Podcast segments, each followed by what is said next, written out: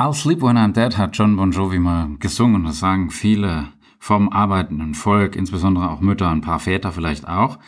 Ähm, nichtsdestotrotz, Schlafen ist unfassbar wichtig und gleichzeitig ist Schlafen aber auch das äh, sagenumwobenste und rätselhafteste, was wir überhaupt tun.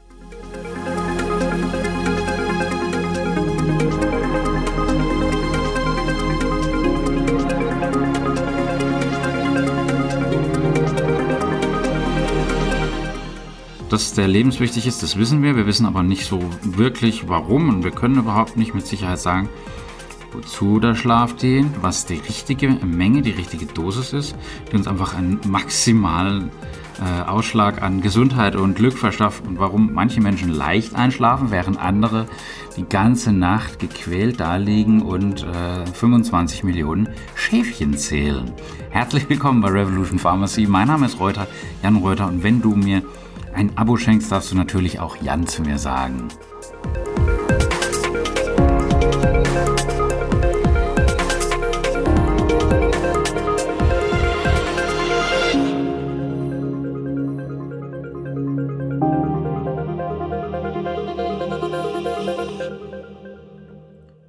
Die Tatsache, dass wir ein Drittel äh, unseres Lebens an den Schlaf verlieren, ist natürlich schon erschreckend, weil es ist jetzt, boah, das ist wahnsinnig. Ich muss schon mindestens äh, 14 Jahre von meinem Leben verpennt haben.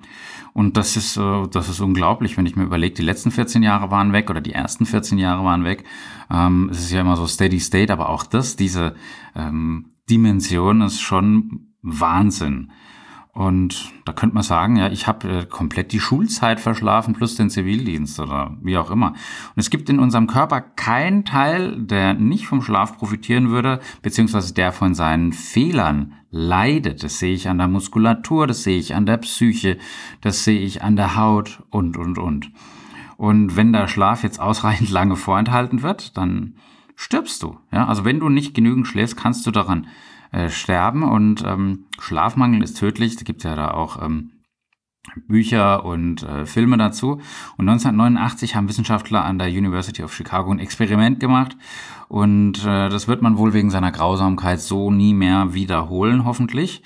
Äh, gut, äh, dann im Militär ist das wahrscheinlich leider immer noch gang und gäbe, aber damals, zumindest für den zivilen Bereich, hat man zehn Ratten so lange wachgehalten, bis die einfach äh, elendig krepiert sind. Zehn äh, Ratten und das hat zwischen 11 und 32 Tagen gedauert und dann sind die einfach an Überschöpfung oder an Erschöpfung gestorben. Und dann hat man die nach ihrem Tod seziert. Man hat überhaupt keine Anomalien gefunden, mit denen sich der Tod in irgendeiner Art und Weise hätte erklären lassen. Das heißt, der Körper hatte einfach aufgegeben, dem war es zu viel.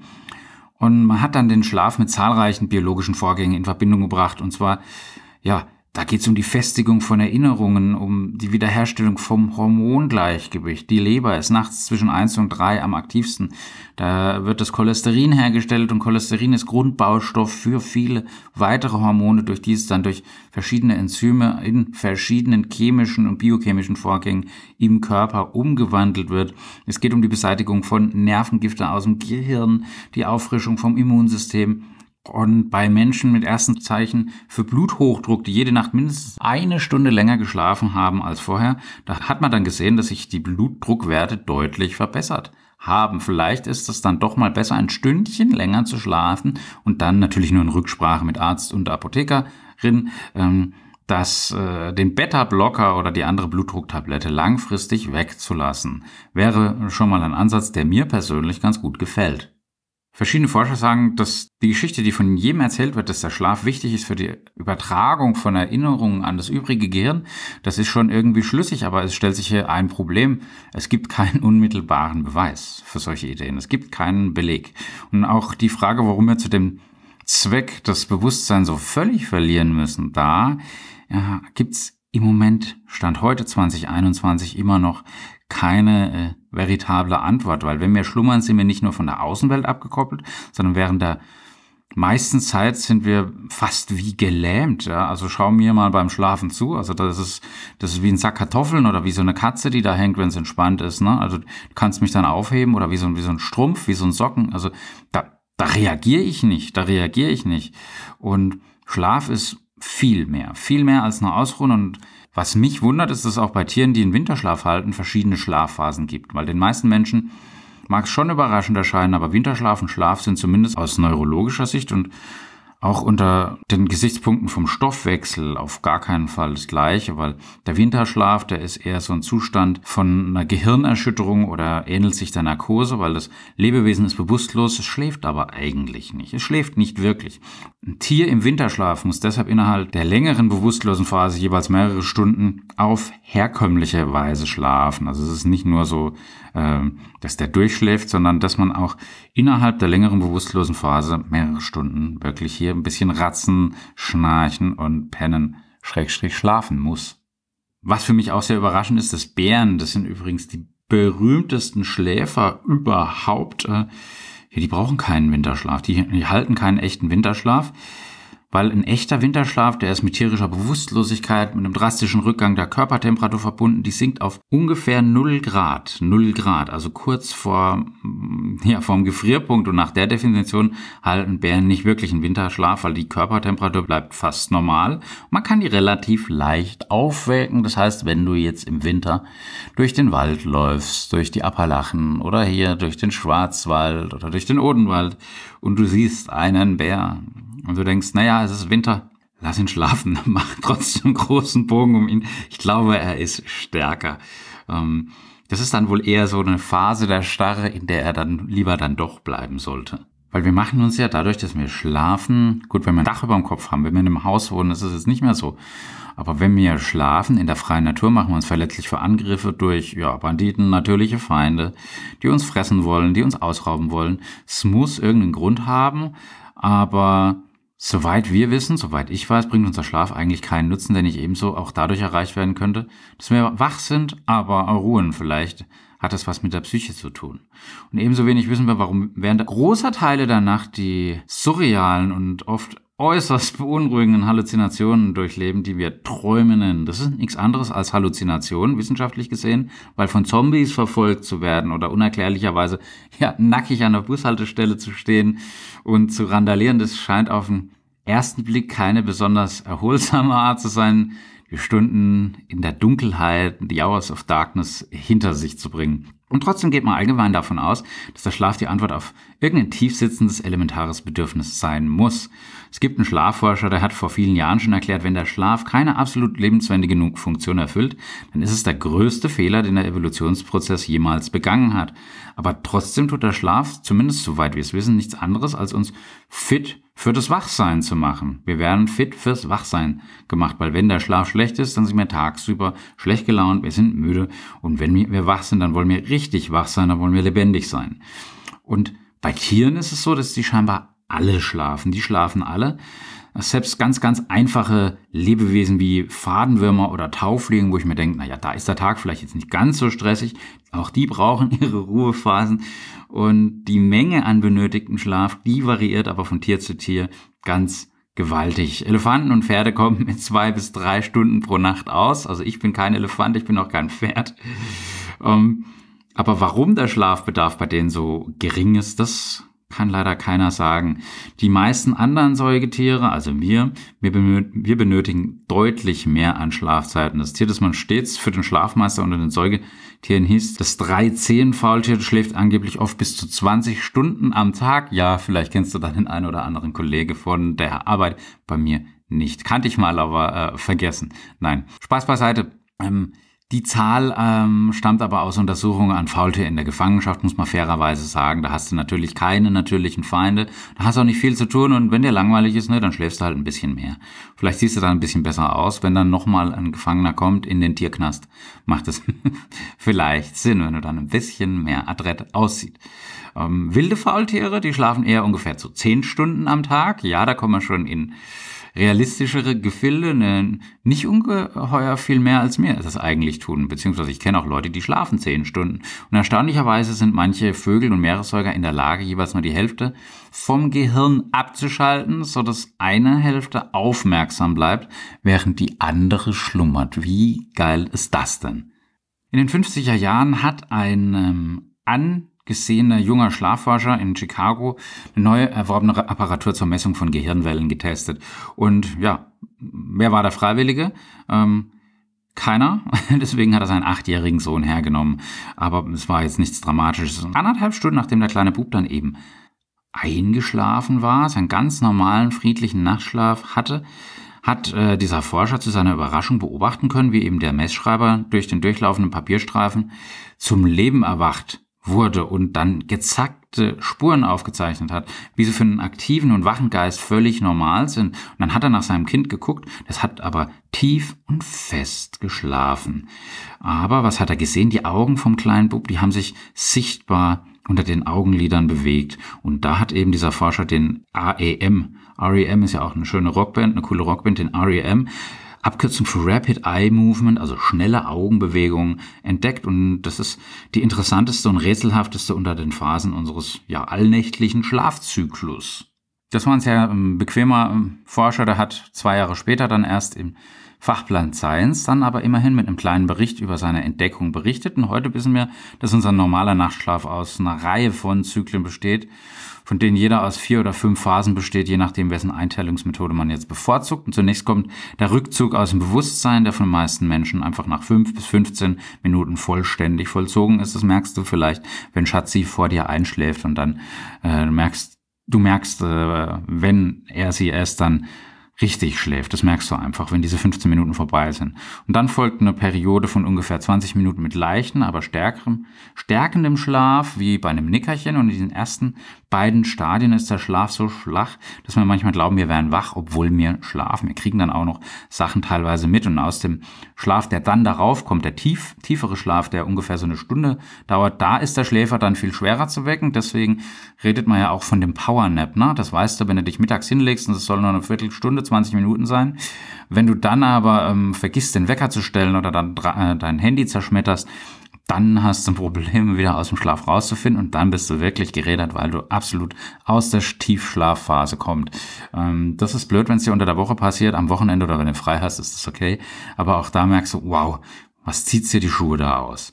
Und während der äh, REM-Phase ist der Schläfer einfach größtenteils gelähmt, aber die Augen bewegen sich unter deinen geschlossenen Lidern hin und her als wären wir einfach Zeuge von einem spannenden Kinofilm, einer Netflix-Serie, von einem Melodram und das Gehirn arbeitet so lebhaft wie im Wachzustand und manche Teile vom Vorderhirn sind während des REM-Schlafs sogar aktiver. Das äh, ja, wundert mich beim einen oder anderen nicht, nein.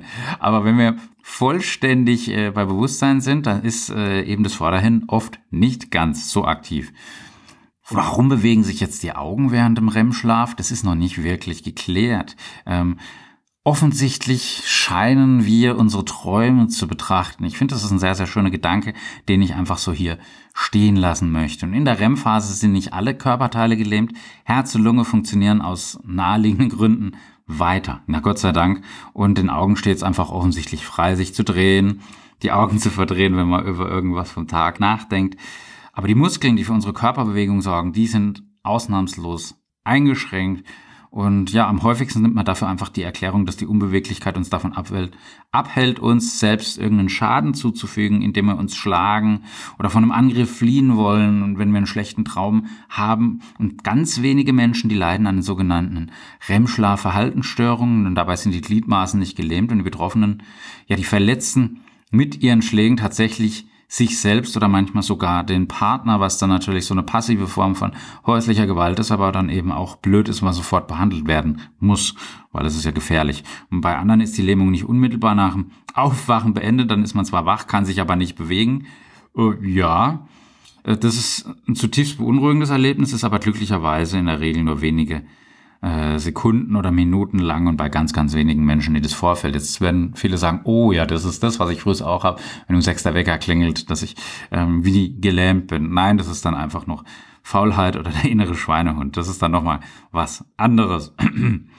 Der REM-Schlaf, der macht in jeder Nacht so bis zu zwei Stunden der gesamten Schlafdauer aus, also ungefähr ein Viertel der Gesamtzeit. Und im Laufe der Nacht werden die Phasen vom REM-Schlaf in der Regel länger, so dass die meisten Traumphasen sich in den letzten Stunden vom Aufwachen abspielen. Kennst du das so dann frühes Aufwachsen denkst, oh, was habe ich jetzt für einen Käse geträumt? Oh, war das schön, was ich jetzt geträumt habe.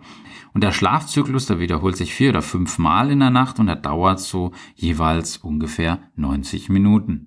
Die Länge vom Schlaf kann aber natürlich schwanken. Und der REM-Schlaf, der ist anscheinend wichtig für die Entwicklung, ganz, ganz wichtig für die Entwicklung. Die Schlafzeit von neugeborenen Babys, das heißt sowieso der größte Teil von ihrer gesamten Zeit besteht zu 50 Prozent, mindestens 50 Prozent aus REM-Phasen, weil die eben so viele äh, ähm, Reize haben, äh, von denen sie überflutet werden, Eindrücke, die sie bewegen, die sie verarbeiten müssen.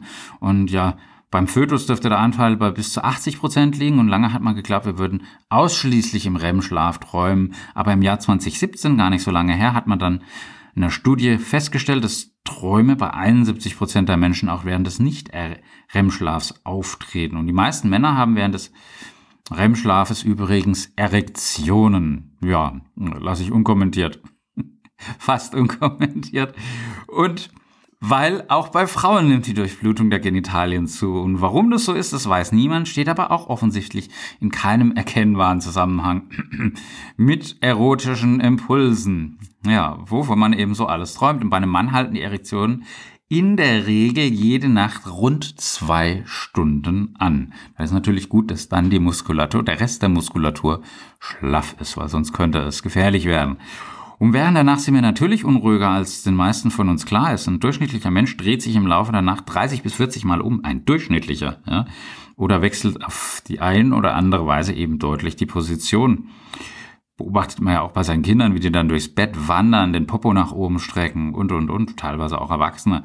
Und auch wachen wir häufiger auf, als man vielleicht glaubt. Und äh, Erregungen, kurzes Erwachen können sich pro Nacht auf bis zu 30 Minuten addieren, ohne dass wir es überhaupt bemerken. Ohne dass wir es bemerken, sind wir 30 Minuten wach.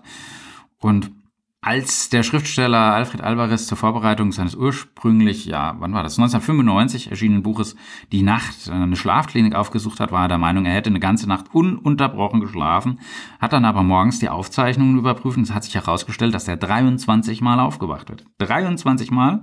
Er hatte fünf Traumperioden erlebt, an die er sich nicht erinnert hat. Schade, vielleicht waren es eigentlich äh, ein paar schöne Träume. Und neben dem normalen Nachtschlaf genießen wir häufig auch in den wachen Stunden kurze Schlaffetzen. Der Zustand Hypnagogie genannt. Das ist eine Zwischenwelt zwischen Wachen und Bewusstlosigkeit. Und oft sind wir uns seiner nicht bewusst. Das hatte ich früher immer im Deutsch- und Religion und Religionsunterricht.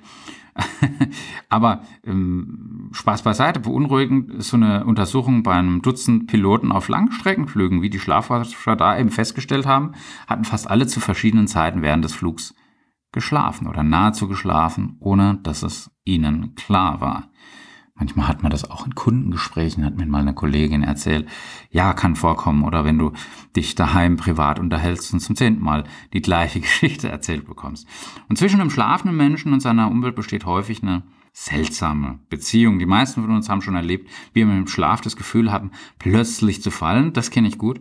Und dann mit den Muskeln gezuckt zu haben, was wir so als Einschlafzucknen oder ein, als benignen Myoklonus äh, bezeichnen. Warum die auftreten, das weiß kein Mensch. In der Theorie zufolge geht das Phänomen auf eine Zeit zurück, wo unsere Vorfahren auf Bäumen geschlafen haben und darauf achten müssen, nicht herunterzufallen. Es gibt ja das ein oder andere Bild, jetzt gerade auf Social Media, wenn die Leute zelten an, an so einem steilen Abhang. Das mache ich nicht. Also mein, mein Bett, das braucht jetzt auch keine Kindersicherung mehr, aber ähm, da könnte ich nicht schlafen. Und dann wäre natürlich, wenn ich jetzt auf dem Baum schlafen würde, bin ja auch so selten auf dem Baum, ähm, auch wenn ich mittlerweile nur noch mit dem Fahrrad zur Arbeit fahre. Ähm, die Zuckung auf dem Baum wäre dann so eine Art Alarmübung, damit ich einfach nicht runterplumps.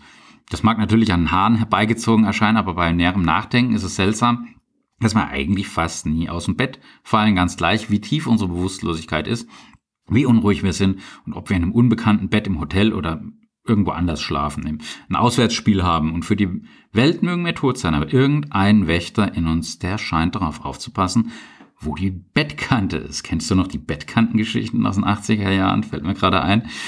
Und da lässt sich einfach nicht drüber hinweg rollen. Es sei denn, wir haben einen Sitzen, haben ordentlich einen geladen oder wir haben Fieber. Und irgendein Teil von uns, so scheint schenkt der Außenwelt selbst im tiefsten Schlaf weiterhin Aufmerksamkeit. Wie schön ist das denn? Schlafforscher berichten auch darüber, dass äh, Schlafende in Elektroenzephalographiekurven ähm, gezuckt haben im Tiefschlaf, wenn man den Namen laut vorgelesen hat.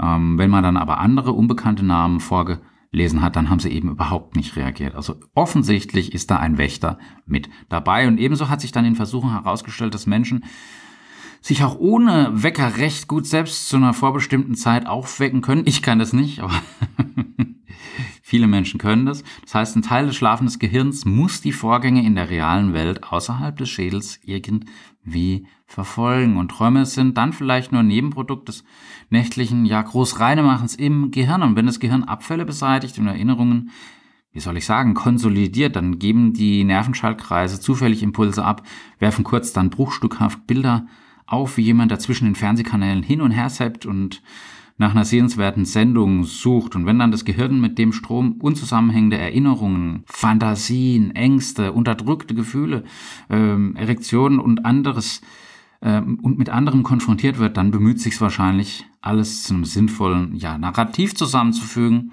Da es aber selbst ruht, versucht es einfach möglicherweise auch gar nichts. Vielleicht auch gar nichts, sondern lässt einfach die unzusammenhängenden Impulse einfach vorüberfließen. Das ist vielleicht eine Erklärung dafür, warum wir uns an Träume trotz ihrer Intensität oftmals nicht erinnern. Vielleicht sind sie gar nicht sinnvoll, vielleicht sind sie gar nicht wichtig. Und mit der offenen Frage möchte ich dich bis zur nächsten Folge äh, alleine lassen. Wenn dir das gefallen hat und wenn du äh, Fragen hast zum Thema Schlaf, ich habe da auch eine interessante Podcast-Folge gemacht zum Thema Melatonin unzählige Videos auf meinem YouTube-Kanal. Folge mir auf Instagram, folge mir auf YouTube und ähm, würde mich freuen, wenn du hier deinen Senf dazu gibst. Was machst du? Was träumst du? Was sind deine Träume? Was hilft dir beim Schlafen? Weil das betrifft uns alle. Ein Drittel von unserem Leben verpennen wir und das ist eine sehr, sehr schöne Zeit. Ja, also bei mir sind es 14 Jahre, mehr als 14 Jahre wahrscheinlich schon, die ich verschlafen habe. Das aber äh, auch noch Grund dafür ist, dass ich lebe, weil Schlafentzug ist einfach grausam. Also, bleibt gesund, bleibt optimistisch, zieht die Mundwinkel nach oben. Am anderen Ende war der Jan. Love, Peace, Bye.